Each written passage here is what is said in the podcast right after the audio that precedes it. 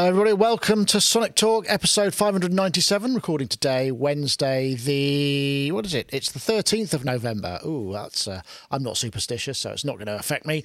Um, at least not a Friday. Eh? Uh, well, this is the Sonic Talk podcast. It's to do with uh, all things to do with music technology, software, uh, live production, uh, studio production, uh, synthesizers, electronic music, kind of the whole range of things. Music, anything to do with the technology of making music. So we like to say uh, thank you very much for uh, um, be able to. Uh, uh hold on, I've just had a message. I'm just going to have to mute that particular page because uh, um, I'm just uh, happy to have you all here. We want to say thank you very much to our uh, sponsors. We've got uh, iZotope will be sh- telling you a little bit of how you can win a copy of Ozone 9, their mastering suite. That's advanced and of course Softube about their new synthesizer Monument Bass. Right, let's get on to some guests. Uh, we'll start over. That's who we. Well, let's let's start with uh, Mr. Yoad Nevo. We haven't seen him for a while. Well, you may have seen him actually very recently because we finally published our studio tour yesterday, which you may recognise behind Yoad Nevo at, there at Nevo Sound, where he mixes uh, for the stars, producing all kinds of stuff, uh, and also uh, songwriting, and is a developer for Waves as well.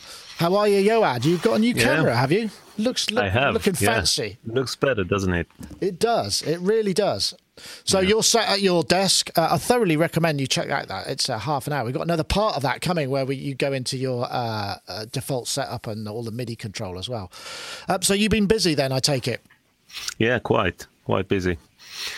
Doing a lot of mixing, working on a very exciting product for Waves, uh, which we're about to release. Um, so it's kind of crunch time and it's all getting very intense. That last uh, ten uh, percent. yeah, exactly. Uh, but it's it's going to be a good one. And yeah, had some really interesting writing sessions lately, and um, some surround work, some yeah, a lot of stuff. And I Excellent. enjoyed watching watching the video yesterday uh, that you published. It was uh, fun to remember our meeting, our first meeting. First and only uh, physical meeting, yeah. Yeah, exactly. and yeah, it was fun. Yeah, a, a, a great. Uh, it was a it was good fun to do, and lovely to see uh, all your stuff, and like I say, hear your room and all the things you're up to. But thank you for joining us. And we also have. Let me see. Let's play. Uh, let's go to Matt uh, Mr. Matt Hodson, uh, Maths, Maths, Maths. Uh, there, it looks like uh, your studio setup is coming along a bit. Last time we saw you, you were in more of an empty space, and now you're in a kind of little studio nook. Is that right? Working on my new EP, so I just had to get something set up. So yeah, I'm working in this little nook while I'm figuring things out in here. So I had to get the modular set up and uh, just very basic recording, just to just to get on with some writing, basically. Um, before I moved out my old studio, though, um, I ended up selling my sound cards and my mixing desk because I thought I'll, I'll make a fresh start and I'll I'll maybe get a new interface or a new mixing desk or something like that when I move. So um, I'm kind of looking on the market now to see what I'm going to use as my front end, and um, I'm quite interested on this new this Behringer wing. That uh, I don't know if you've seen this, guys. That that they've been previewing I've seen the preview, showing? Yeah, the preview. Yeah. It, seems like an updated, uh, from what I can see of the preview anyway, it looks like a kind of up up up the scale a bit of the X32, which I, I think is a great desk. Uh, yeah, I, I, don't know anything more. Yeah, uh, no, I don't. I mean, I'm, i was looking at the X32. Just for me, something like that as a front end. Uh, and some people may dis- disagree about the sound of Behringer and whatever, but I think the X32 is really great in terms of flexibility and the fact that it works as a sound card. And someone like me who I've kind of stopped working with other clients for the for the meantime while I'm just tracking and tracking and writing and writing. I see it, even though it's it's kind of designed as a live uh, mixer. I'm kind of seeing it as quite a good studio front end actually. So uh, I'm going to see what this wing's about. I'll be interested to know a little bit more. Yeah, I no recommend it. I mean, uh, uh, or there's the uh, X Air, which is another good. I mean, there are you know, yeah. so the Studio Master stuff's good as well. There's quite a lot of okay. possibilities out there at the moment at the kind of affordable digital desk. But yeah, a good a good problem to have, uh, and yeah. I, I hope you can we can help you somehow. Well, yeah. I don't know. We'll see. If anyone's got any ideas, it's got to have post fader recording. That's important because basically, as I'm tracking, I'm writing live. So anything that I do on faders, aux sends, I've got to be able to record that. So uh, it's got to have something like that. So uh, any recommendations, stick it in the comments. Ah, okay, good shout. Okay, and of course we also have Mr. Rich Hilton, who's there in his, in Connecticut, uh, where he's uh, having a brief respite from being on the road with Chic, as well as uh, all of his other studio commitments. How are you, Rich? Are you well? I am, thank you, very well. Good. Glad to hear Enjoying. it. Well, we've had we've Yeah. had the pleasure of your company um, for almost three times in three weeks, which is a very unusual scenario for us. So we're happy Yeah, to three have and you. four weeks. Three and I- four I don't weeks. think I was on last week. Yeah, I wasn't on last week. Ah, okay. I, it all blurs into one. It all feels It's, like one long solid always talk a to me. pleasure. always Well, lovely to be have here. you. Uh, well, we have actually topics. You know, there's uh, after the bereft summer, uh, we have. I guess, we, yeah, we got to do this. I mean, this has been all over uh, the world. So let's have a look. Let's check out some sounds. Of course, this is the Behringer TD3, which is, as you may see, and although this one is red, is pretty much a 303. That's kind of the concept. They've gone for it. They've gone for 149 bucks. I think they do a red one, a blue one, and a silver one. And I mean, I don't. I'm not a, a 303 aficionado, but by all accounts, it's pretty damn close, uh, including the infuriating programming interface uh, of the original, which I, I, have, I have no idea why you'd want that. I mean, that just seems like a kind of yeah, a weird thing to want to do. But yeah, I mean, I've added distortion and obviously MIDI IO and a little bit of extra CV as well. But uh, the big news is $149. I mean, hard to argue Wow. with when the, the the original. I mean, I'm guessing also build quality is probably okay. I mean, the original wasn't exactly built, so it can't be any worse. That's for sure. Uh, and I- and and to be fair, you know, most of the Behringer stuff has been kind of reasonable quality, but it's a fairly kind of like audacious uh, move, shall we say? It's not uh, it's not exactly the same as the 303. Uh, maybe uh, maybe let's rewind a little bit and think. You know, what is it about the 303? that makes us all kind of, or makes a lot of people just hanker after it. I, I'm going to come to you first, Matt, because uh, you've got synthesizers behind you, and I have a feeling that you may have done some techno in the past, even some acid uh, acid house beats. yeah, maybe. Although I haven't really done any acid, but um, I am. I like the 303 because it's a lot of fun. It's a lot of fun. Every time I played on one, it's just like, yeah, this is great fun, and I can see how those people ac- accidentally took it from what it was designed for originally is like a, a bass synth uh, into like acid house because it's just so you can get carried away with it so easily. Um, yeah, I I haven't really I haven't used them too much. I certainly haven't really programmed them too much either, and I haven't owned one because they go for so much money. Yeah, Um, I did used to uh, own an 808 and a 909 originally, but um, but no, the, I mean the prices of of original ones have been what grand and a half or something, and now now I'm seeing quite a lot of them cropping up on eBay, on Facebook, and uh, you know everyone's leaving comments like, "Oh, I, so, I suppose someone's just heard about the new uh, Behringer drop," and people trying to sell off their.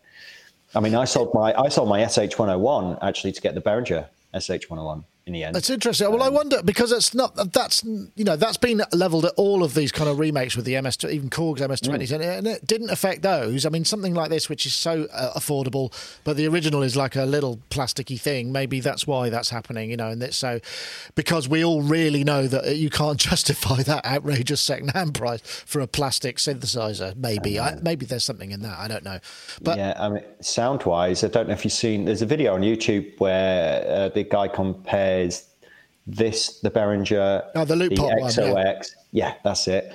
The XOX and uh, an original one, and yeah, it doesn't sound exactly the same as an original. I, you can hear it obviously in the video, but it sounds close enough for me.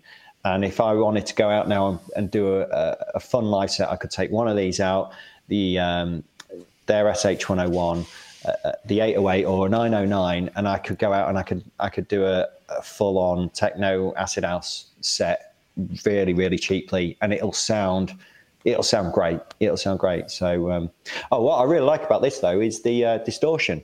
Um, added distortion on it, and you can also I think you can run audio into this one and Yeah, just can, apply yeah. the distortion to it as well. So. I think that's a that's a really cool move. I like the sound of that. Yeah, well, we'll see. I mean, I think the the one thing I will say about the, the distortion, if it's the same as is on the Neutron, which has got a tone control, mm. which is really nice, if you can actually not drive it at all but use the tone control, it's like an extra filter. It's like a tilt filter, which adds uh, adds quite a lot of character to it. I know, Rich, was the three? I mean, three hundred oh threes I don't know. I think it came a bit later to the American market in terms of what the, the, the, kind of the not intended use of it, as it were. So that you know the sort of for, for techno, I suppose. I think that came a little bit later in the in, in the decade, but. Uh, is a 303 do you think i mean this is going to be in a lot of people's christmas lists i mean it's like well i've always wanted one i mean for that price i can have one now more or less right i think so and I don't see why not. I mean, your point about the maddening interface notwithstanding, it act I actually did have a uh, a weekend or two with uh, this particular machine and quite enjoyed it and had a lot of fun and enjoyed the results and thought it sounded very good for what it was. And at the time, it was a budget product in a line full of not necessarily budget products in a history of it was kind of a first of its kind kind of machine as well as the the drum equivalent there was some drum equivalent Anyway, if this yeah, thing a, a is fun to use and sounds yeah, yeah, yeah, yeah.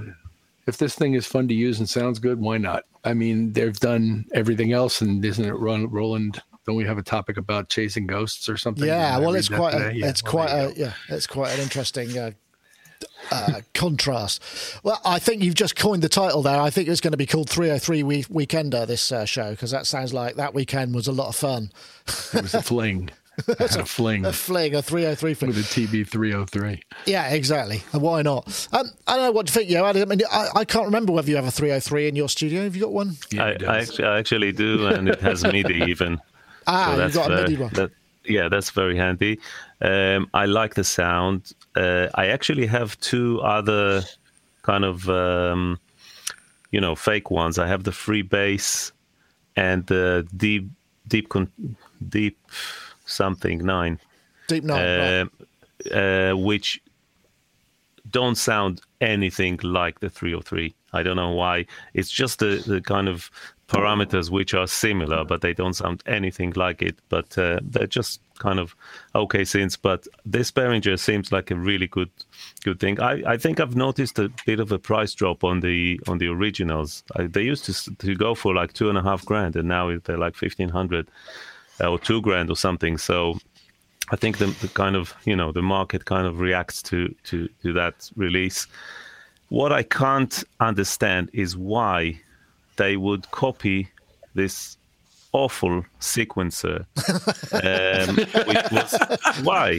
Why? I mean, you, you, I, am sure that they went into a lot of they, they put a lot of effort in mimicking this miserable sequencer while they can actually do so much something so much better with arpeggiators and things and chords and not chords because it's a monophonic synth but you know what i mean? It could be like a they could have taken a modern approach um, to it. And so this is probably to to retain the authenticity and things like that. But i think that what people are after is the sound and the sound alone. No one will tell you oh i love the 303 because of the sequencer you Some people I mean? do. Some people like that to go for the yeah. random nature of it. I mean, there is an arpeggiator on board as well on this, so they have expanded on it. Okay. It'd be really funny, wouldn't it, if uh, if or, or, or ironic perhaps if say for instance roland were gearing up to kind of go actually that's going a bit too far we're going to come after you and the reason we're coming after you because you copied our sequence yeah. the kind of no the, but i mean irony yeah no but if you if you remember like the triplets and the, this and all those fine funny kind of note signs and all that. It's just a nightmare. And and if people like it, I mean, you can have an app an app of, of on your phone, even on your I don't know Nokia from 20 years ago that that can do something like that. um, so you know what I mean. So yeah. I can't I can't get that. It's it, I haven't seen that video where, where they compare the two, but uh, it it seems uh, it seems like it's sounding quite kind of decent. And if you think about it, it's a unit from like what forty. Yeah, they go, they're all going to sound different like. anyway. Exactly, each unit is going to sound different to the other. So the the one that they've modeled may well sound like the product that they released. You know what I mean? And the uh, Yeah. and and another one will sound a different one will sound a bit different, but I think it's it's minor. I really like it um, because I like the the, the bass sound. I, you know, I'm for all these squeaky, uh, squelchy TB303 distorted n- with high resonant noises uh, for techno, I actually prefer the uh, the Korg Prophecy. It has a really really nice. It, it doesn't sound anything like a 303, but it does kind of the same thing.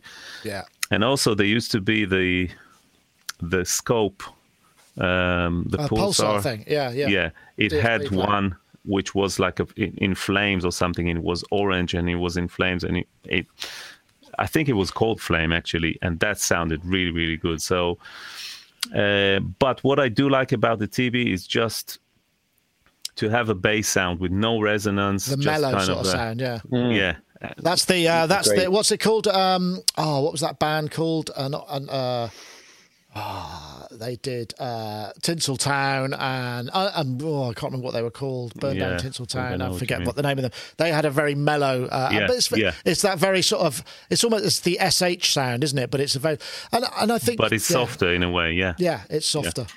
But Yeah. you know, I, I guess everybody will uh, probably get hold of one, and uh, that'll be. It. In fact, they did offer to, to send one here, and I just thought I, I actually don't like 303s. I don't like the sequencer, and I've sort of felt well, I, I've never really used it, so I wouldn't be the right guy to to perhaps you know to review that because it would just be well, I don't know. It probably sounds like a 303, and it does that 303 thing.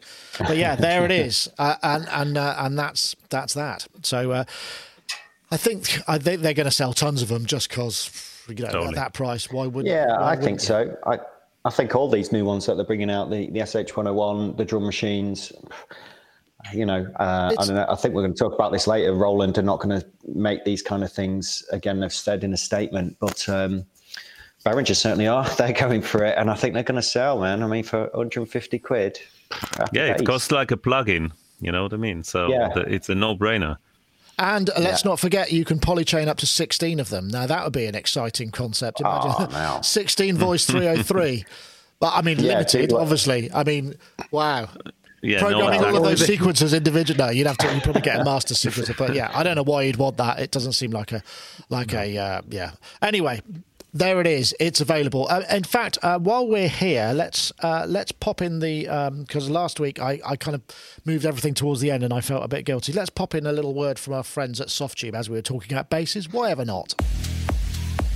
Of course, this is the Monument Bass, uh, which, uh, if you've seen the show recently, uh, we talked about it. In fact, we reviewed it, and it's uh, a lot of samples of lots of kind of key and virtual, uh, sorry, and unusual synthesizers sampled through audiophile type signal paths processed in stereo uh, with a lot of additional uh, onboard processing that's specific to the bass. So essentially, what you get out of this is a sort of mix ready bass sound. You know, it occupies that low end, it's got multi-band compressor, it's got this very interesting sort of vintage aging parameter which allows you to introduce noise and randomness. It's got some great distortion, spatialization, uh, uh, which is quite weird when you think about it, having a stereo basis, but it really does sound quite nice. If you want to check out a review or check out the Monument Bass. go to softube.com. Uh, it's available directly from them. I think there might be a demo. I'm not entirely. Yeah, try it now. There must be a demo. What am I saying?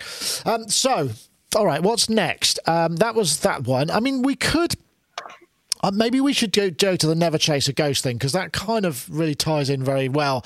Um, Peter Kirn wrote an excellent article because there was a, there was actually a uh, an interview on the Roland blog, uh, an official interview with the uh, CEO, uh, which if I can pronounce this right, which sounds like I think it's Junichi Miki, who uh, is the Roland current Roland CEO, CEO and Peter Kirn wrote.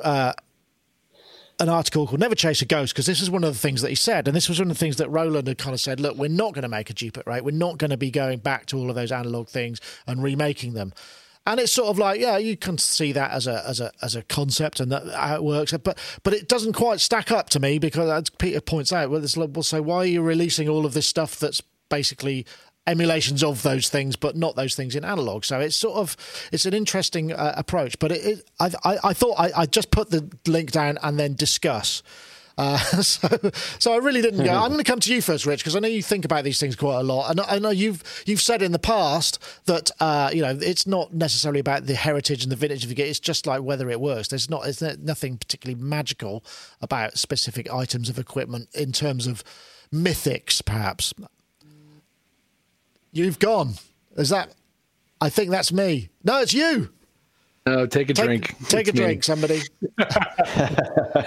Um, no, what I mean to say by that is that I'm not as romantic as a lot of Yes, people are that's what I about the age of the gear. I'm not trying to make it that there aren't very, very special things that have occurred along the way. And if somebody chose to remake a hardware version of either a CS80 or a Jupiter 8 or something like that, which is revered and loved, and you actually have Tom Oberheim making Oberheim 8 voices or however many voices you probably want to pay for. Um, so, yeah, I get it. I, I- um, they want to move forward, and it is interesting because they've got sort of this like crew down the hall who are all doing it all in digital anyway, um, while they do whatever they're doing next, and they are doing some interesting and creative things. Especially, uh, I was really well anyway.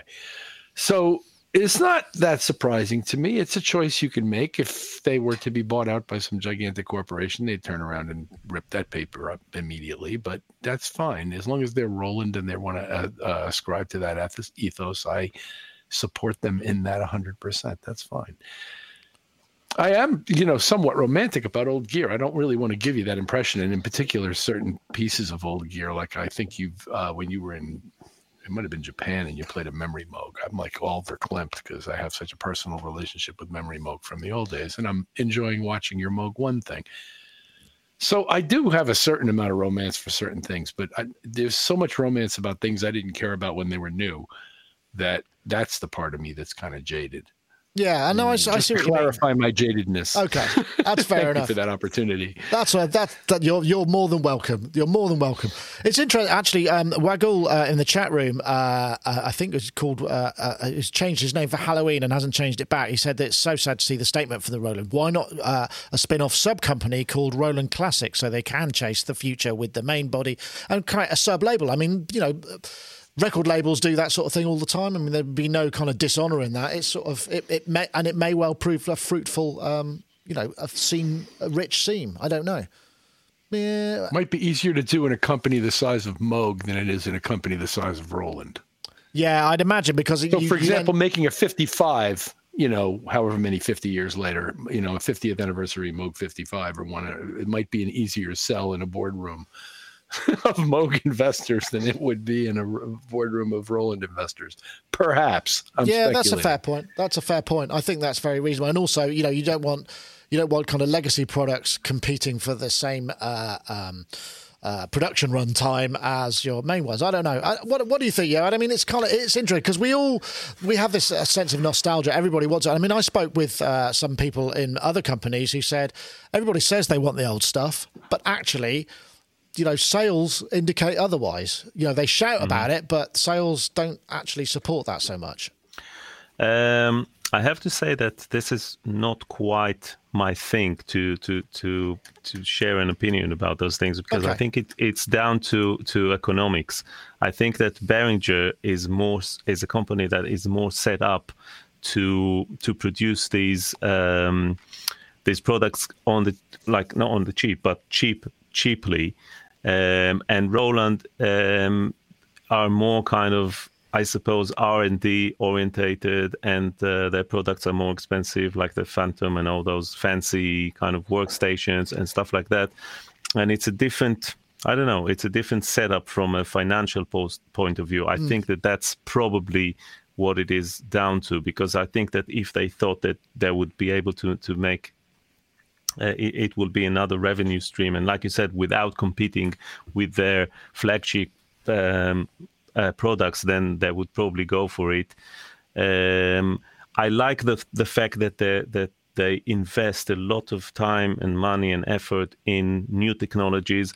But the funny thing is that they probably invest a lot of money in emulating their own Old technologies rather than actually producing them in the analog domain You know Yeah, what I mean? So yeah. it's a little bit, but on the way they produce a lot of interesting uh, products. Um, I think they ditched because they had this um, this product product that had an analog kind of um, synth engine the within SEO. Oh, was it the SEO two or the JDXI or the JDXA? the JD, yeah, the JDX, and I think they they've ditched it. I don't know, maybe I'm wrong, but I don't, I didn't see it kind of progressing into new products. So Hmm. I think they've kind of ditched this whole this whole analog uh, technology. But I think it's fine because they do so much other stuff, which Yeah. is great. Uh, so all good. Yeah, I suppose that's a fair point. I mean, yeah, there's, there's room for everything.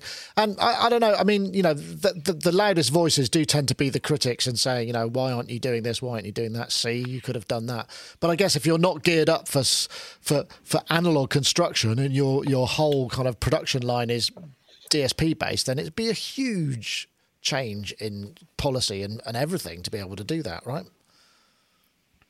Matt. Oh, sorry. yes. Sorry, I'm looking at you, but you don't realise that I've switched to you. Yeah, yeah, I guess so. If you're, if you're, if that's the route you're going, I mean, I think uh, it seemed to me like Roland maybe sat down about, was it about eight years ago or something? Said, "What are we doing? What's the direction we're going?" And the first kind of things that they started throwing out was the sort of AIRA range came out. I think that was about that long ago now, and it was all black and green, and and it was kind of like this is the new SH101, or this is the new drum machine, this is the new 808. That, that and, and, and had quite a lot of thrown out. success with it, really. To be fair, Absolutely, yeah, and even um, you know, I'm using one of the Roland uh, uh, Torcidos as well. You can't see this. yeah, the little uh, Euro, the digital Eurorack things, yeah. Little Eurorack things that they brought out, which allowed you to use DSP to build modules within a module, which I really like that. So there's definitely some there's definitely some innovation and some great stuff that they're doing, and and their software emulation sound really great as well. If you want Yeah, to go so, down that yeah, route, that's true, Um, yeah. And now the the software versions are also bundled in the um, in the new. Uh, What's the hardware synth they brought out? You did a video on it recently, Nick. Um, Uh, what the oh, Jupiter, X? XM. I don't know that it's bundled in there, but there's a different. Oh, they're not. The, no, they're not the same thing. They what they're doing is they're using a slightly different technology. They ACB was their kind of the big AIRA thing, which is analog circuit Okay. behavior, and they've gone to Yeah. another one, which is I'm trying to remember what that is. I think it's actually referred to in the Peter Kirn uh, uh, article. It's got a different. Uh, it's got a different. Uh, name ACB or uh, let's see. I'm trying to find it now. I probably should have written those phrases down. Let me see. Yeah, Zen, quite sure. the Zen core, yeah, it's a different thing. Well, it's a different Zen thing. It's a more efficient. It's a more efficient use of the DSP available, so you could get more voices out of it. Because you know they say they they were saying that people wanted more voices because people expect as soon as you use DSP, people go, well, why has it only got four voices? You know, referring to maybe the boutiques, Yeah. and it's because the DSP required to make those voices to that standard doesn't give you enough to have any more than four. I guess is the answer to that question. So I suppose it's Okay. just this kind of swings and roundabouts. Figure it out. But yeah, it's an interesting article. It does throw up a lot of. Hmm. It throws a lot of philosophical questions about why are we so fixated on this stuff and what is it? You know, is the mob. I.e., the internet commenters and whoever, you know, are they? Do they represent the market or do they represent another thing? You know, and, and I guess maybe there's evidence that they that it represents another thing rather than people who will actually buy it if it's going to Yeah, cost just- that much. I'm trying to think maybe like in 10 years' time, 20 years' time, are people going to be going, oh, I've got an original Roland JDXA, you know? Um, or are they still well, why going to not? be going, mean, I've got J- the JD Yeah. eight thousand, the JD eight thousand. That's you know that's still highly sort of the, uh, J- the Yeah. is, what's it the JP eighty eighty was it was it what's the Mm, The JP 8000. JP eight thousand? You know, so yeah, there are there is you know it doesn't have to be analog, does it, to be a classic? The- it's, a, it's a classic UI. That's right.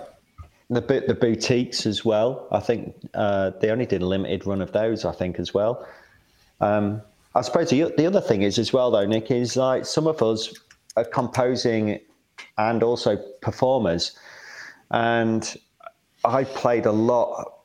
I played a lot years ago just using software and a laptop and that and MIDI controller, and that used to frustrate me really. I never really felt like I was performing, and now now I'm very much, you know, this is my instrument. I, I write music with this, and this is what I take out, and I've built it in a particular way that enables me to have a bass synth in there and some polyphony and effects and that kind of thing. So I'm just wondering as well about, um, you know, people gravitate to things like 808s and 909s and 303s again for the tactile, instant, non-menu diving performance elements of them, I suppose to some extent as well. Well, that's so. true, but then you take the JP Jupiter XM, and that is very far from menu diving, uh, uh, from non-menu diving. There's a lot of menu diving that goes on that. So Oh, is there? Okay. Yeah, a, a, hell of a lot. Um, so uh, uh, for sound design, perhaps not for performance, but for if you want to kind of go, I want to tweak a parameter. It's like you know eight mm. clicks, then twenty-seven items down the menu. It's like uh, no thanks, I, don't want to do that. But yeah, an interesting discussion. Um, let's let's just have uh, the let's get on to our uh, friends at iZotope. We could do the competition. Why not? Building on a 17 year legacy in audio mastering, Ozone 9 brings balance to your mix with never before seen processing for low end, real time instrument separation, and lightning fast workflows powered by machine learning. Expect lower CPU usage and shorter startup times with Ozone 9 compared to Ozone 8. Experience fluid metering in a fully resizable environment that lets you track the most subtle details of your audio. Use more plugins at once, mix while you master without worrying about slowdowns or dropouts. And immerse yourself in a smooth, modern experience designed to keep you in your creative flow. As you can see, Ozone 9 is the fastest way to get your master off the ground. Thank you so much for watching.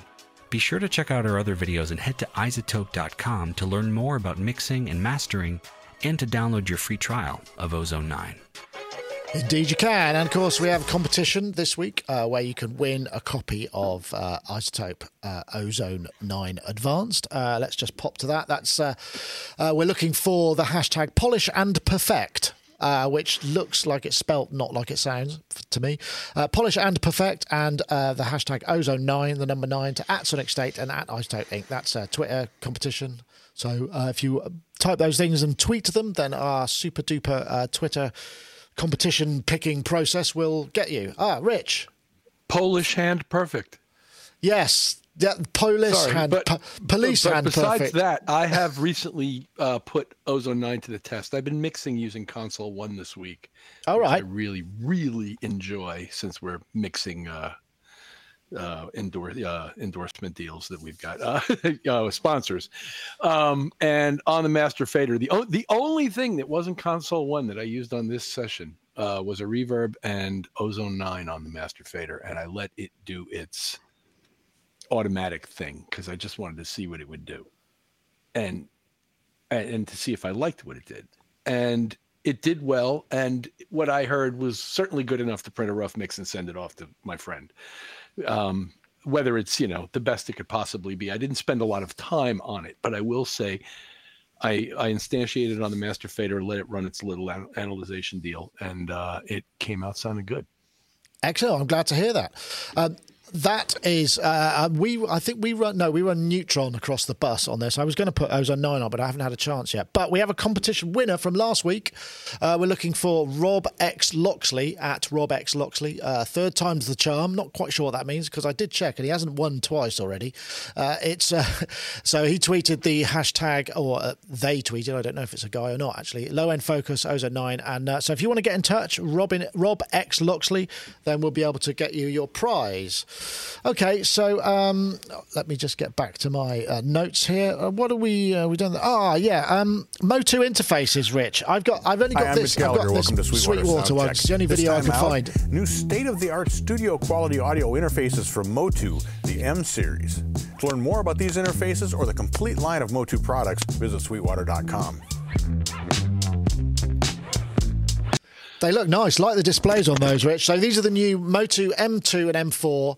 Uh, it's their USB C connectivity, so uh, it's going to plug right into a MacBook and you know various other PC motherboards as well.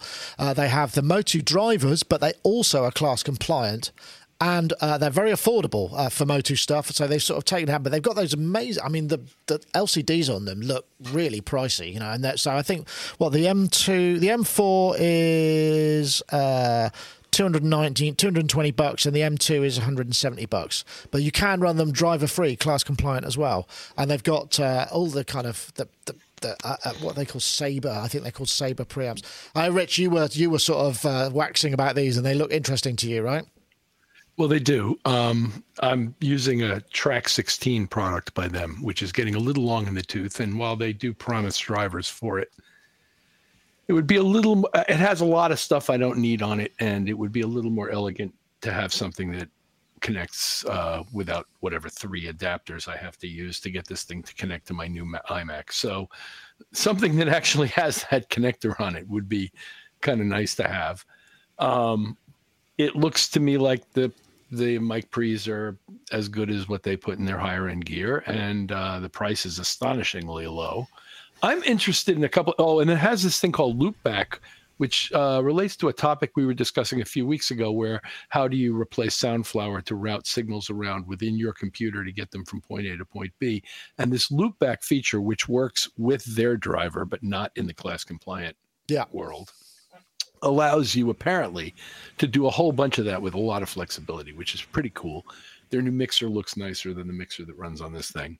Um, so part of me is considering getting their four input one and uh, for the, the what they're advertising at 219 and um, and uh, so I'm interested. I'm also just in general interested in. I expected by AES to see a whole glut of Thunderbolt 3 interfaces, and I saw none. And then almost mm-hmm. immediately after AES, uh, UA showed one. And then since that time, I've become aware of a few USB C interfaces. There's a PreSonus uh, line, and now there's the Motu line.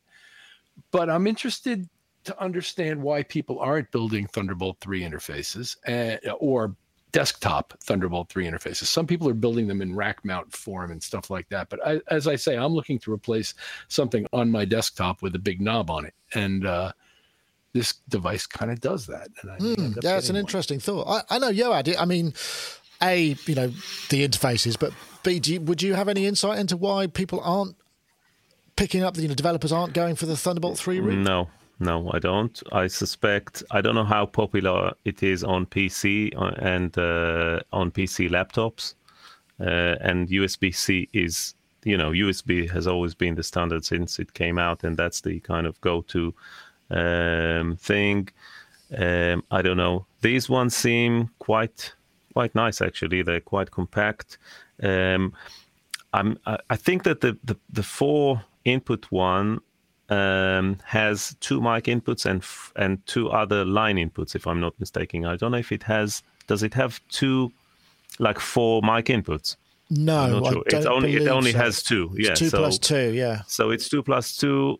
I I would go if anything I would go for the smaller one. I have my Scarlett thing. I have two of them. Um, that they fit in my laptop bag, and for me that's the the most important thing. You know, so I can I can just take it out and and use it. I think the Scarlett's run on USB two or something, uh, but they seem to work. Um, the Motu converters are probably better. Um, and the loopback thing that Rich mentioned seems very interesting as well. So it seems like a good uh, thing. The, the one thing I would want to check is the Rupert Neve, the Steinberg with the Rupert Neve transformer, transformers. I'm wondering whether it's just the transformers or that he designed the, the mic preamps. They probably would have mentioned it if he did. Actually, yeah, I think it's just the transformers. It's just those. the transformers. So, but it's still uh, and also the the UAD stuff that you've uh, reviewed, the solo, the new solo one. Um, uh, I, that looks. I mean, that's a total different, uh, totally different pr- price range, but that seems kind of cool as well with with the plugins and stuff. Um, but for for that money, 170 bucks, it will probably be the same in in in pounds. Uh, it's yeah, it seems it seems quite good. Yeah, I know, I agree. Well, Matt, uh, Matt, I mean, obviously, you're probably looking for something which has more I/O than that, but um, I mean, they do other things. But I suppose this is this kind of price point is new for them. It is, isn't it? I was going to say you you would associate Motu with spending quite a lot of money. Really, I've had lots of different Motu sound cards in the past, Uh, and and these ones at this price point is is definitely new for them. Um, I, the ones that come to mind that are comparable are probably the Focusrite 2i2 interfaces, around the same price, similar sort of functionality, um, and we have a ton of those actually at the at the college at BIM um, at every workstation because we enable students to come in, just plug stuff in and start recording. So we we bought a lot of these two i two. So now now this has come out and you've got the uh, you've got the USB C on it, but still no Thunderbolt. I'm just wondering. Yeah, I'm just wondering as, we update our software and our hardware, we update Macs and we update sound cards yearly to make sure that we've got things up to date. I'm just wondering what would be the advantage of going towards something like this, other than the the loop back and um, um, maybe uh, it's got direct monitoring well, on it. Yeah, the more visual. The, I think the visual meter. I think if you're in an educational scenario, because I know that uh, like two i twos, they've generally just got peak lights. You haven't got a full. That's right. Of, I think that would probably be useful because you'll get a clearer image of what's going on in the input game. Should point out yeah. that USB C also. I mean, you just get a cable that is basically USB A on one end and USB C on the other end. It doesn't have to be come from a USB C port. Whereas with Thunderbolt, there you do need specifics and and the point that uh, uh, Yoad made is there's much less of that going on on PC motherboards. There's a huge, I mean that that they're in there now, but there's still loads and loads of people with computers that don't have Thunderbolt ports. Whereas probably the Mac legacy is a is a little has been going on a little bit longer, so you could plug that in.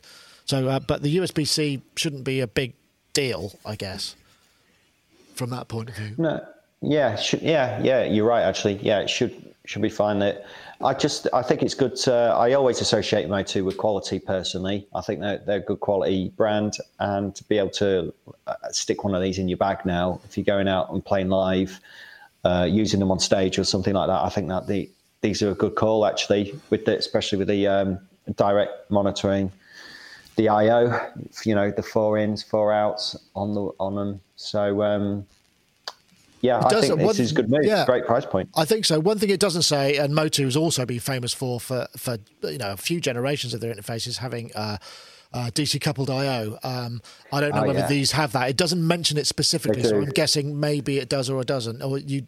So yeah, I, I think know. it's. I think they do, mate. I think it it was mentioned uh, right. somewhere here on their website, but it, it, has DC coupled. So again, you could ah, okay. you could use that with modular, interface it with something like uh, CV Tools or Bitwig or something yeah, like that. that's fair. That's fair enough. Well, fair enough. I, I stand corrected. Um, but yeah, some new stuff, and I think that would. Uh, it looks like it's going to do well for them. I do hope so. Um, right, gosh, we're getting on. There were two topics I definitely want to get in. I think we've got to do this one because uh, this came out. This is an addition. So, uh, meet Lucy. This is the new uh, Emvoice one. This is like a vocal synthesis editor.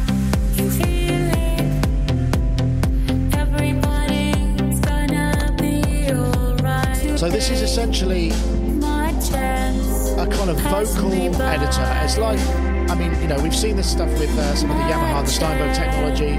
This is sample based and it's put together out of lots of little snippets. And this is Dubstar absolutely 100% dubstar. But I, I th- I rather sort of clickbaitily put the headline for this. Could, this could be your new virtual vocalist, and it's it's close. It's getting closer. I mean, it's still a bit sort of uh, uh, razor blade pitch perfect. Uh, I would want to kind of have a bit more, uh, a bit less uh, precision in there for it to be there. But I mean, it's astonishing that you can just type the stuff in. Uh, and this, uh, I think it's 199 bucks. Um, so it's not terribly cheap. It's the first voice that they've done. Um, but it does seem like it could be very useful for demos and I, I, you know, and other stuff. I don't know. We've talked about this before, haven't we? I mean, I, Matt, I don't know if you sing, you know, but you know, songwriters everywhere. Sometimes they're not singers and they want something to put in there, and this would be actually could be quite useful for trying out lyrics and maybe the way that they sound and the pitching and the intonation before you get a vocalist in to do that. I mean, if you're the completest songwriter without being the singer. Yeah. Yeah, totally. If you're demoing something at home and you haven't got a great voice, you can now whack something down and, and get it into shape pretty quickly uh, to be able to show it to a singer when, when they actually come into the studio, this the kind of thing that you've got. Um, so yeah, this is pretty pretty amazing. I've been I uh, I know there's there's other ones on the market that kind of do the similar thing like Melodyne and what have you, but I was I was blown away when they integrated this into Logic, and I think a, a few people forget that you've got this pitch correction built straight into Logic um, within the flex time and all of oh, that. yeah, the pit, yeah, pit, no. but the, the, the, the thing about this, I mean, is the the whole sort of lyrical uh, ability to write lyrics alongside the notes and have it kind of sing them back at you. I don't know, Rich. I, you look you look a little thoughtful there. I mean, it's is this a slippery slope or is it actually just another useful tool? And nobody's ever, you know, you're not likely to see hit records with uh, Lucy uh, as the front the front singer just yet. I like option B out of those two. Um, if those are my choices, I'll take option B. Um, I, I, um, this, uh, it's. I didn't see this on the topic list, so I I'm didn't so I'm sorry. Yeah, I've I've just Um, thrown it in I- there. I do beg your pardon. confirm, does this actually? You write the lyric. Just sorry to confirm, It You write. You actually type the lyrics in. Yes, And in the the editor, audio and then it sings. changes. You add the vibrato, you add Oh. the, the note glissando, and how you want to do it. I do beg your pardon. I thought I'd sent this back Oh. out as a, a and here's an extra topic, but I, maybe I missed it out. So uh, if I've sprung this on you all, I do apologise. Um, Yeah. But what was quite interesting about this is, like I say, because it's sample based and it's taken, you know, the, the slivers of sound are built, the words are built from like a database of samples rather than a an actual modelling scenario. So you can get it to sing Wow. and and and and say these things. So yes, I, I do. I, I- once again, I apologise for perhaps not explaining myself correctly there. Um, Didn't the older Sonic State theme uh, Yeah, contain that's a right. synthesized vocal? well, that was thing That was the choral thing. done? That's right. That's right. Yeah, absolutely, it did. Yeah, And which he is had a to do it phonetically because he couldn't he, ch- typing the words in wasn't getting it. Oh So yeah, because it went tonic phonetically. That's right. Yeah.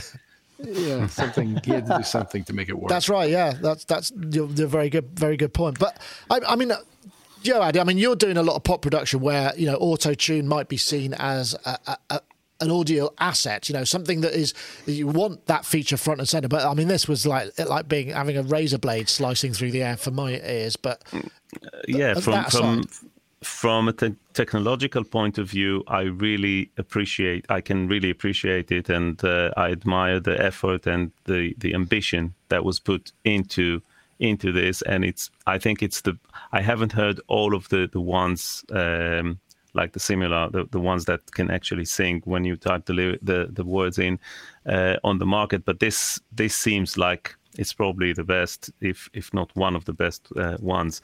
Um, so and it's definitely the way for things to come. We will hear some some you know some songs um, performed by the singer or other ones or her sisters or brothers or whatever.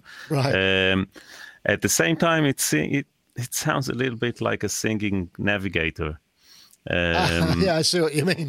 You know what I mean? GPS. So, uh, yeah. So I'm just uh, so the chorus could be like turn left or something like that. I don't know. um, Maybe they But, should do uh, yeah do do a cover of uh, Fashion by Bowie with uh, turn to Yeah, the left, turn to exactly. the right. Yeah, yeah, brilliant. um, so, but funny. yeah, but I mean, no, but I, I, I think, I mean, we obviously obviously going to see more and more things like that in the future, and uh, it's quite exciting. It's quite exciting. It's uh, whether it's going to replace real flesh and blood. Um, singers eventually probably but by that time we will be probably just brains stored in jars somewhere so it wouldn't matter to us so uh yeah i think Yeah, well, I mean, of course, because I mean, in, in the K-pop uh, business and the, the kind of a lot of the high pop in uh, in Asian markets, there are there are virtual pop stars that are you know uh, that have been created Mm-hmm. Yeah. because it's probably a lot easier to tell a, an avatar to do what you want rather than an actual human the- being. But yeah the other thing the other thing i would add for people who are not native english speakers like myself um, the accent thing is a big issue for a lot of people Ah, actually okay. for, for for most of of humanity other than you know uh, i don't know how many people are actually native english speakers maybe less than a billion probably much less than a billion actually uh, maybe uh, maybe I don't know, 500 million Well- or something like that. The rest Right. of humanity are struggling with, especially in everything to do with vocals and, and all that, are struggling with accents. Um, so Hmm, that's an so this could point. be that that could be uh, uh, something that could help them um, in some way. Uh, so Well, that's that, that'd be interesting because you get the accent. The accent would be right, but maybe the Google Translate version of the word you think you're writing ends up wrong. So your chorus is kind of you know headbutt rather than uh, you know um, Yeah, yeah. whatever headache, you know, whatever it may be. I, I'm just uh, uh, Yeah, but I have to say that Google Google Translate and the other one, there's another one like Google Translate, which some say they're very is good. better. Yeah, Yeah, they they become a lot. They they- actually become uh, have become usable. So uh, Yeah. So the technology kind of uh, evolves. Absolutely, yeah. It's an interesting idea. I mean, I think right. We will hear more of this. Um, I think um, b- before we, I wanted to get on some real other music as well, and th- this was a good one. This this was on Synthtopia, which was a lovely. Uh, uh, actually, I should probably plug that before I say what it's called. It's called Emvoice One, and if you do M Voice app, that's E M Voice dot app or mvoiceapp.com uh, will get you there and you can you can check it out and I, I, I- it's probably got a, a bit of fun if you've got a song in you but you can't sing 200 quid Is it just the one voice you get on it, Nick? Or at the moment, you yeah, at the moment it's the Yeah. first voice. Yeah, the first voice. They will be reducing more, but I imagine it takes a very long time because of all the Mm. little slices, the way they do it. There's a, there's some notes on the website of how they actually do it, and it's quite interesting. But let, anyway, let's have. This was a, a cover of uh, Carpenter's um, "Close to You." And it's kind of an instrumental version and a modular, and it's, it's it's very pleasant actually. I quite enjoyed it, but it made me it left me with a hankering to hear um, Karen Carpenter's voice, which is is like it, it's like super rich syrup, but you can only take so much of it because it's so beautiful. But it's also anyway. I'll shut up.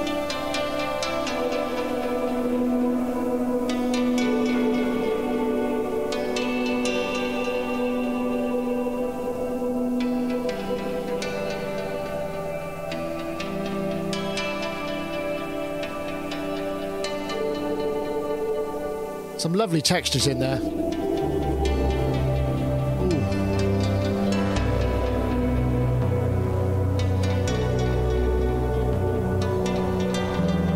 So this is by a chap called, or a person called Glow, Glonely, Glow Lonely, uh, using Plaits, rings, elements, and STO.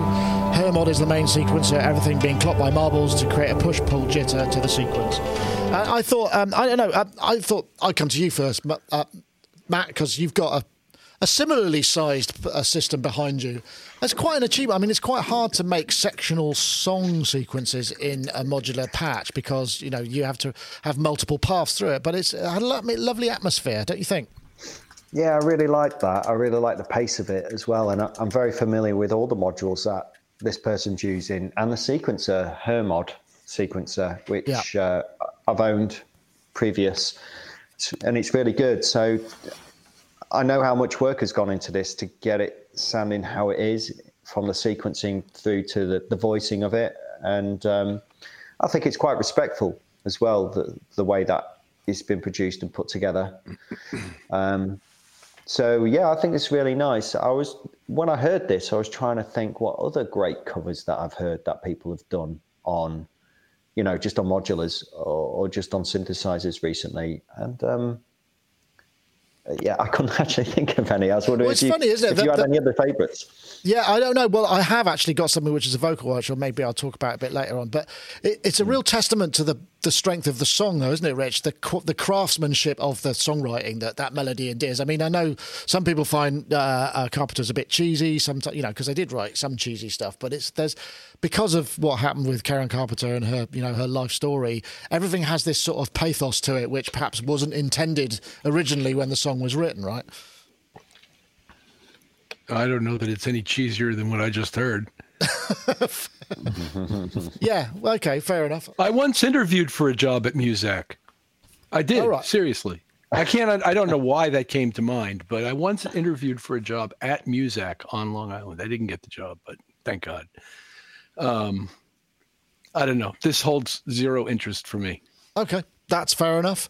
Um, perhaps then uh, I don't know. Uh, yeah, I mean it's you know we, perhaps we could the, the difficulty of producing something like that on a modular. It's almost like building building a, a, a cathedral out of matchsticks, you know, and kind of going look what I've done. Yeah, what what what comes to my mind is uh, those uh, artists who, who make drawings, uh, pencil drawings that look kind of realistic, like uh, like photos. Um, so it's it's it's a craft, uh, it's a craftsmanship, it's an art. You may argue or not. To me, and I know that what I'm going to say is not going to be very popular, but you know, one patch of Omnisphere is the pad, another pluck sound is the lead, a bit of modulation on the delay time, and you have it in like five minutes. so um, you know, so I don't know. For me, I, I don't see the, the, the point the point in it. I appreciate the time and the effort that was put into that, and uh, it, but I don't know. Yeah, I, I, I think I, I do too. By the way, I do too. By the way, yeah, but but at the end of the day, music is something that you want to to to listen to and enjoy, regardless of. It's not it it's not built. a sport. Yeah. You know what I mean? It's not about yeah. achievement. It's about how it sounds. Yeah, and it sounds like a pad and a pluck sound with some delay. Um, and I think that I think that's a fair point. Actually, I, I, just thought, but but I think the thing is, this led me on to I was thinking, oh, I really want to, and, and then uh, uh, Tara Busch released. Uh, she's just because she does her Patreon. She's been a guest on the show a few times, and she does uh, like a monthly cover. I Speak Machine is her artist, and she's done a cover of Superstar, which is also the Carpenters, and she but she's singing, and I have to say it's absolutely brilliant. I mean, we, me and Rich were discussing it a little bit before the show, and I, I don't know how he feels about it, but it, it has got a. Maybe I'll play a little bit in the background. Uh, it uh, uh, without. Uh, hopefully, it won't. I won't end up with a uh, uh, a Spotify ad, which is entirely possible.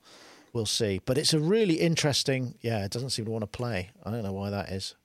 it's SoundCloud, isn't it? It's SoundCloud, but I know what it is. It's because I. Ha- Oh, if there we go. If you're planning on driving. If you're planning on driving, I'll tell you what I'll do. I've got the MP3 here, so I'll I'll play that alongside it, and we can show. So yeah, I've got this guy. So pretend this is playing on SoundCloud, but this is another version. But I, I think again, it's the strength of the song, isn't it? Sometimes you know that, and we forget a lot of the time that the melody can be the thing. But this is a lovely, a, a, lovely one.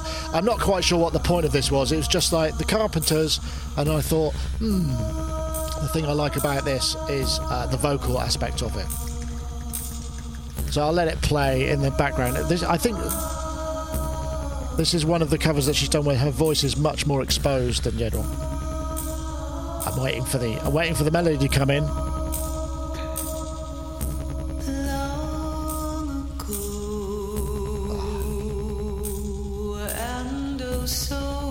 I'm not going to play it because uh, you can go and find out for yourself. I just wanted to give it a plug because I thought I, it was a great piece of. I have uh, to. I have to say something about Karen Carpenter.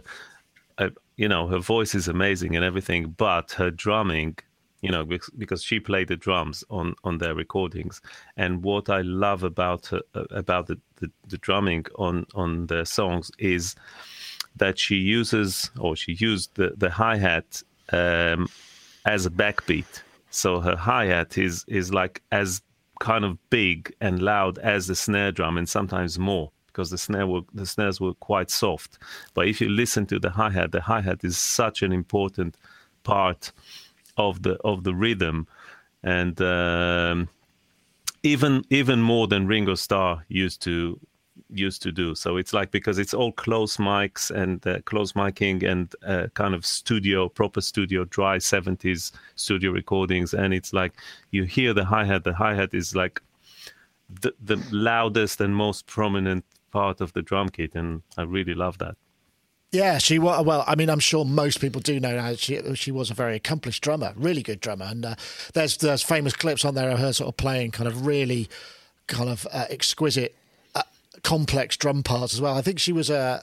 I don't know, Rich. Is it come out of the marching band kind of thing? There's a real tradition of uh, drummers coming through the marching band kind of route. I guess I don't know if, uh, whether that's that's something that she probably she had that because didn't she play with the the proper sort of jazz side sticks and whatnot? I think yeah, yeah, yeah. So. She well, she had traditional uh, grip technique, and she showed very good rudimental knowledge in some of her soloing, and so maybe she did come through marching band uh, background, which is a great place to start as a drummer. Anyway, yeah, absolutely. A lot of the a lot of the really good ones uh, came through that route that we know of. Um, let me see. Is there anything else that we need to cover? I think we've kind of pretty much reached five o'clock which uh, my rather aborted topic there. I think that's probably a good place to stop before I do any more, do anything more. Thank you ever so much, everybody, for joining us. Uh, Rich, thanks for joining us from uh, Connecticut there, and I look forward to uh, seeing you again soon. Are you back on the road again for the Christmas rush anytime soon? Um, yeah, I leave Monday. And, oh wow! Okay. We're we're doing the U.S. and Canada again with Cher opening um, her show in arenas, and I'm looking forward to it. Excellent. Well, I hope you have a great tour. Uh, thanks for joining us as ever. And also, Matt, uh, thank you for joining us too uh, in your, uh, your hastily assembled studio, which it looks like it's been there for years. Just oh yeah, you'd look underneath the desk, and you know when you put your studio together, and you you're sure you put all the cables nice, and then you look underneath, it's just like a nest. Yeah. I mean, does that happen to? Is that just me or everyone? I mean, no, I, I get that. How does that happen? How does it happen, man? It's like if you tried to make that much mess, you couldn't. And, and I really yeah, well, it's try, it's, yeah. it's chasing the ends of jack plugs and pulling them through, and you end up with these knots that you could never tie if you tried. Well, Brilliant. I have a I have a tip, a small tip for you for like a home studio.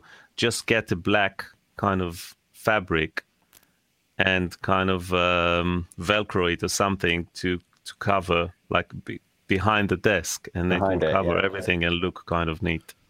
Uh, well, the other thing that we did here, although they're overflowing now, is you got you buy uh, guttering, rainwater guttering, PVC guttering, and you can mount those on the walls, and then you lay all the cables in, and you hey. can cut little slots out as well, so you can have all the cable runs running. And uh, yeah, but then have... you always have more cables to add and, yeah, and things like that. But if you just if you just let them kind of hang, and then you just cover it all, then it's all good.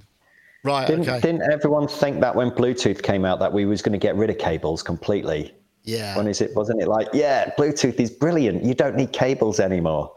Yeah, well, didn't happen, did it? It didn't happen. No, it didn't happen. and I, am not. I think we're still a way off yet. And yeah, besides, I, I, mean, that amount of audio flying around at different. I'd rather use an Ethernet cable and have some point-to-point stuff and just you know, do it via uh, audio networking. I think if I was going to do that, uh, which indeed, if you uh, whatever the the Behringer wing turns out to be, you know, you might find that you do. Because I think what I did see on the teaser nice. video was that there was a load of option cards for AES and MADI and you know various other. Yeah, uh, looking forward to seeing Dante. I think I saw a Dante thing, which is uh, very common. So you can run, you can get those little boxes that you just plug in, and it's like you know two inputs or four inputs or eight or whatever it may be and you go. It's just yeah.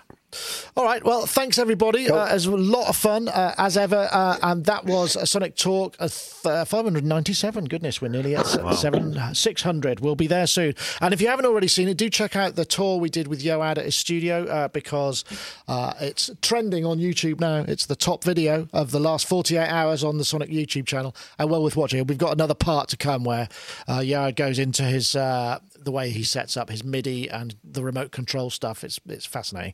So, folks, thank you very much, everybody. We'll see you all next time. That was Sonic Talk, episode 597. See you later. Bye bye.